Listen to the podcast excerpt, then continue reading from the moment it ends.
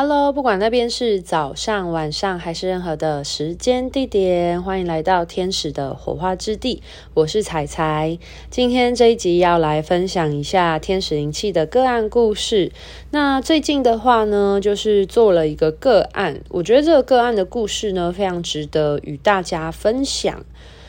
嗯，我相信在这一个世代，我们都曾经经历过像是就学啊、升学压力等等的这个世代，其实是很多人都会有相关的情况。那先说明一下呢，今天这个个案它发生什么事情呢？他就有提到说，他其实发现他自己在面临那种期限之前的压力的时候，总是会让他特别。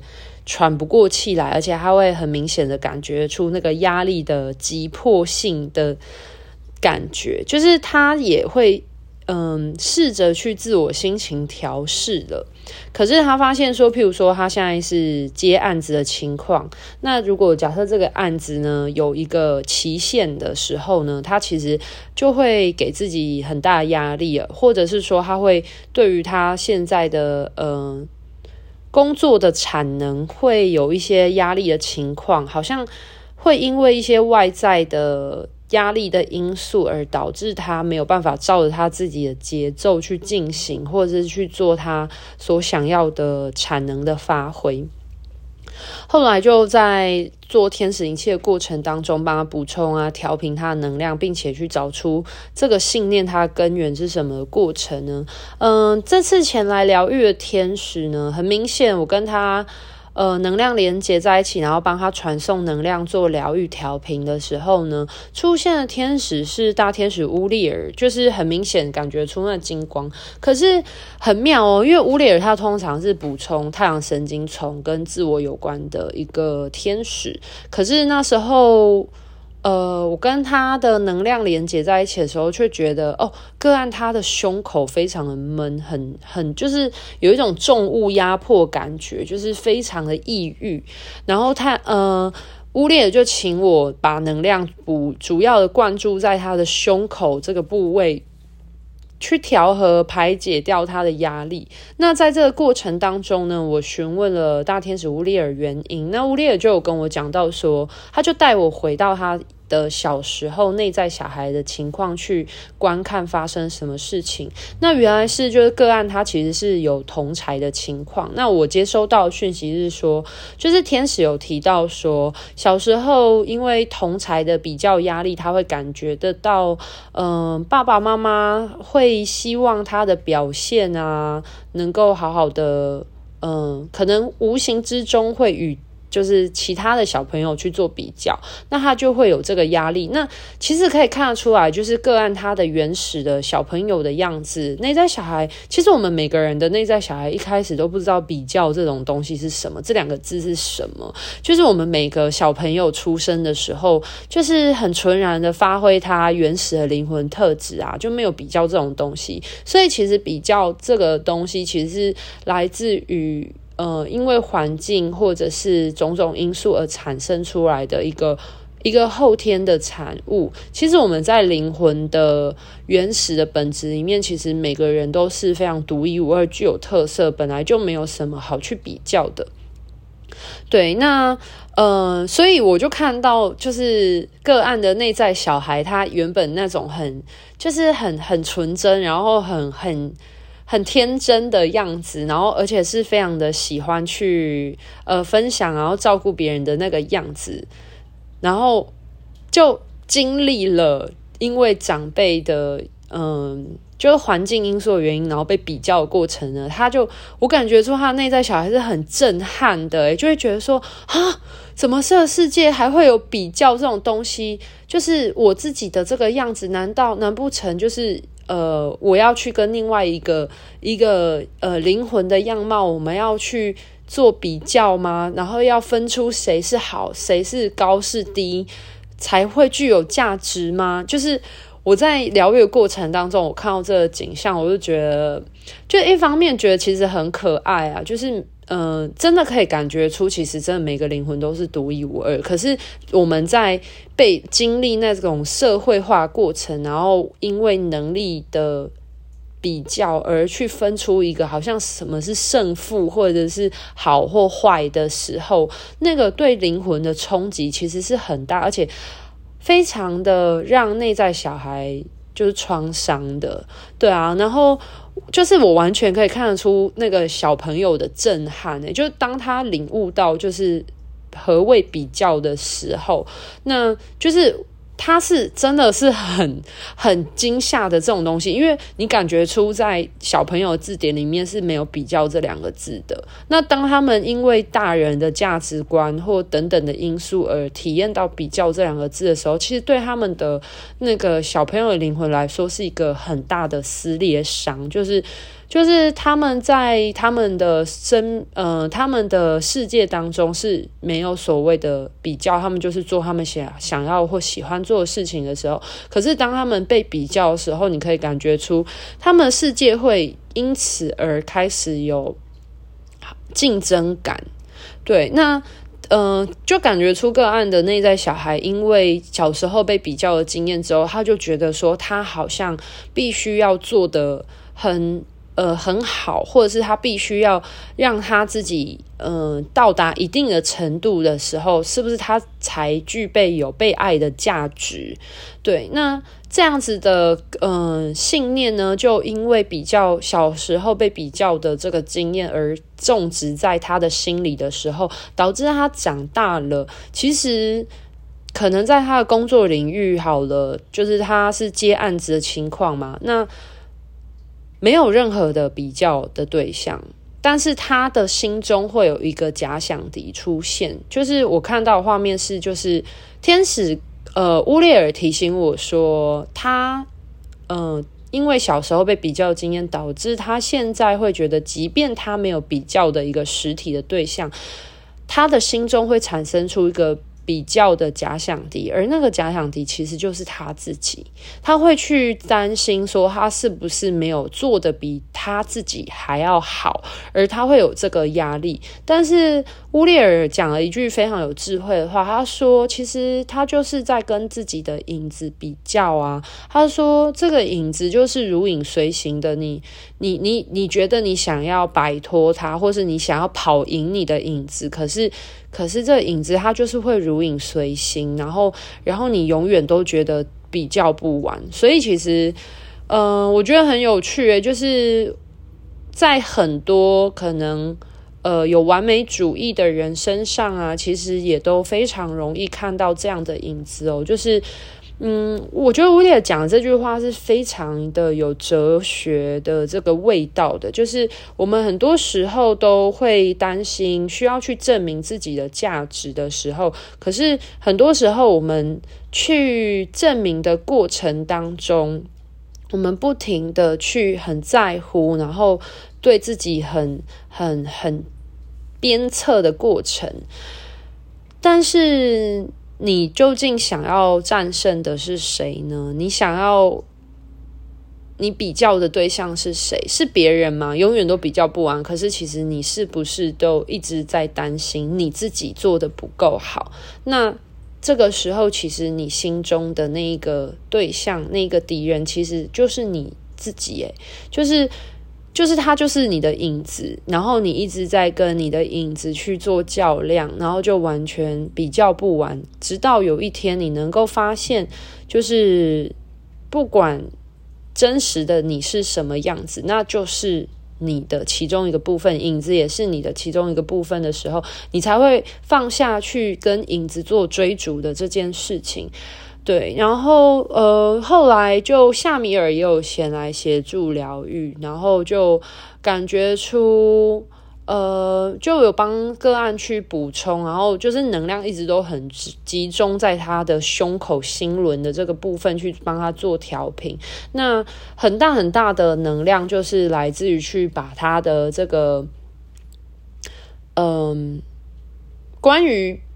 要去证明，因为要透过竞赛比较的过程，然后去证明自己的价值的这个信念枷锁去除，然后疗愈他的内在小孩，让他知道说，其实每个人的灵魂都是独一无二，我们并不不一定一定要去证明个什么东西才代表你比别人优秀，而是我们每个人本来就不是在同一个起跑点。上面的，对，那就是带有这样子比较的信念去证明自己的价值。小时候植入了这样子的想法之后呢，很大长大的时候，即便这个领域已经没有人可以跟你做比拟的时候，你就会把那个假想敌变成是自己，然后你就可能很多人就会很容易拿过去的自己的表现，然后一直来鞭策自己的时候，其实会很容易让你的。你现在的状态呈现疲乏的，因为因为永远比较不完，这会变成天花板效应。就是天花板效应是什么？大家知道吗？在心理学里面有提到一个，就是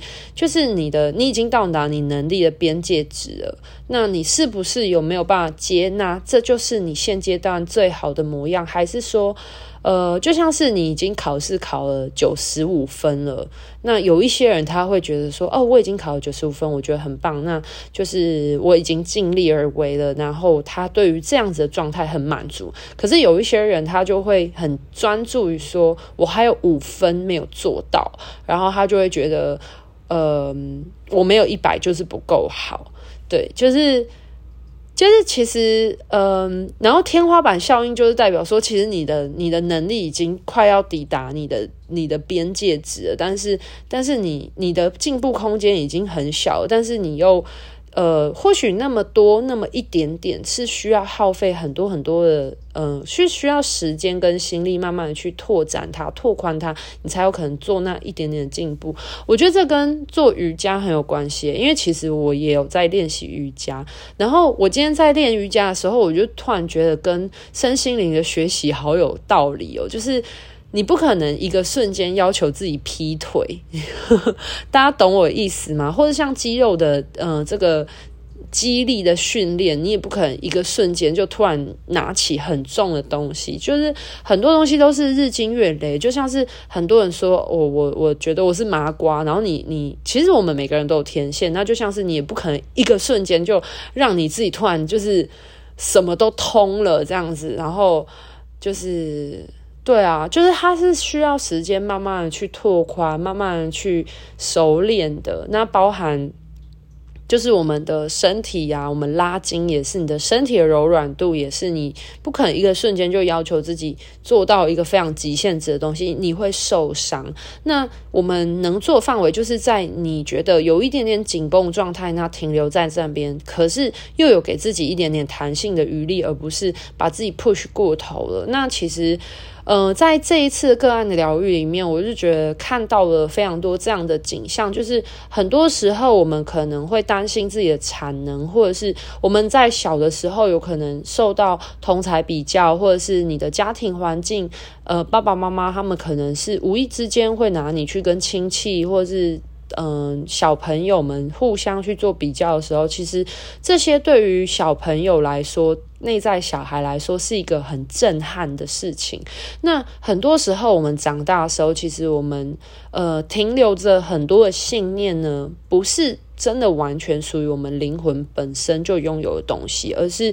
而是它可能是因为外在环境因素而让我们后天。呃，导入的一个想法念头，就觉得我我一定要比别人优秀，不然我就没有价值，我就不值得被爱了。那当你看见了这件事情的时候，你就去知道自己的能力在哪里的时候，而不去过度的要求自己，然后去鞭策自己，去达到某一定的状态，去证明你的价值而。你才值得被爱，而是，嗯、我觉得很有趣的，就是像觉察，或者是像我们在做疗愈的过程，其实我们都不停的在自我疗愈的原因，是因为当你可以看见你现阶段的情况是如何的时候，你能够去更接纳跟更接受你现阶段的状态的时候，你的心里才会腾出更多的空间，然后允许你接纳你自己，保有这样子的弹性去成长跟发。发挥，对，然后后来就不停的帮这个个案疗愈他的心轮状态，到最后就是慢慢把他这些很抑郁、很压迫的这种很急于成长的这个压力去移除了之后呢，感觉他的胸口就舒服很多，然后包含他的思维啊，也有去帮他做转换这样子。然后虽然，嗯、感觉这个这件事情是主要影响他的太阳神经丛，就自我认知价值感的部分。不过，就其实花很多时间在疗愈他的心轮的。我觉得主要还是在疗愈他内在小孩，就是发现在地球生存竟然是需要竞争的这件事情，让他太惊吓了。那当然就是从小时候到大累积了很多这一类的，就是关于竞赛的压力，其实是。嗯，让他很抑郁，然后也很很伤心的，所以就花很多时间在疗愈他的心轮这件事情。然后过程当中，就当然慢慢移出他心，就是那种很抑郁的，很像淤青的感觉的那种抑郁感之后，就好很多，有一种豁然开朗，然后就是可以接受自己现阶段的现状。那后来有跟个案去做回馈的时候，个案就也有提及一些他自己的，嗯，小时候成长的过程的事。事情，然后。对，也有提到说，他觉得他自己心中确实会有压力，就是当他工作的时候会，就他明明就觉得说，哦，照自己的节奏去走，可是当可能身边的人讲了一句话，说，哎，这件事情几号要交稿哦，或者是说，嗯，哎，之前好像你都可以，就是多久时间之内完成多少案子，你怎么现在怎么样怎么样？就是关于在提到他的产能这件事情的时候，他就会为了去。呃，符合他心中所需要的那个过往可以做到的这个产能状态，而去逼迫他自己可能加班或熬夜，然后去完成这些他人期许。对啊，就是，嗯、其实我觉得天使灵气有很大部分是来自于自我关照这部分，就是，嗯，并不是我们没有力量而需要天使来。协助我们，而是我觉得很多时候是我们其实本身就具备有这样的智慧力量，只是很多时候我们忘记，或者是我们因为环境的因素而形成一个惯性的行为的时候，就是天使他们就是轻轻的在我们耳边提醒我们，然后将我们的那个自我关照力量带回的时候，其实其实我们就会萌生出我们的那个照，应该是说，嗯。天使帮我们调频嘛，就只是把我们调整成我们最原初的那个震动模式的时候，你就会然拿回你自己的内在力量。我就觉得这点很有趣啦，对啊，就是天使帮我们补充能量，其实就是让我们调整回我们原始那个本来就在发光的灵魂状态。好的，希望今天的个案故事分享有帮助大家去思考一些事情。不管你是否现在也是那个正在跟自己的影子做追逐、水深火热的状态，还是还是你现在是很安然的走在自己的步调上面的，我觉得都给予祝福。然后，嗯，就很可爱。我觉得。我觉得这次的故事其实有一个很深刻对我的影响，就是就是看见那个原来我们的灵魂最原初的样子，其实没有所谓的比较跟竞争诶，就是就像孩童最纯真的小朋友，他们其实在一开始他们就只是开心的来玩，但是他们不会觉得你跟我不一样有什么差别，对，但是是因为很多时候是因为这个社会的价值观告诉我们什么是好，什么是不好，或者是。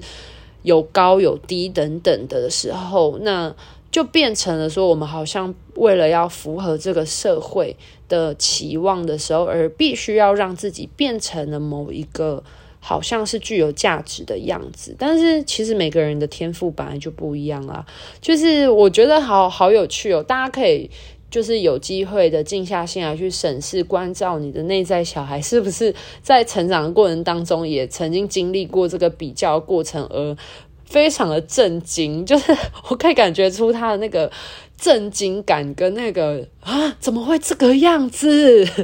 啊？的那种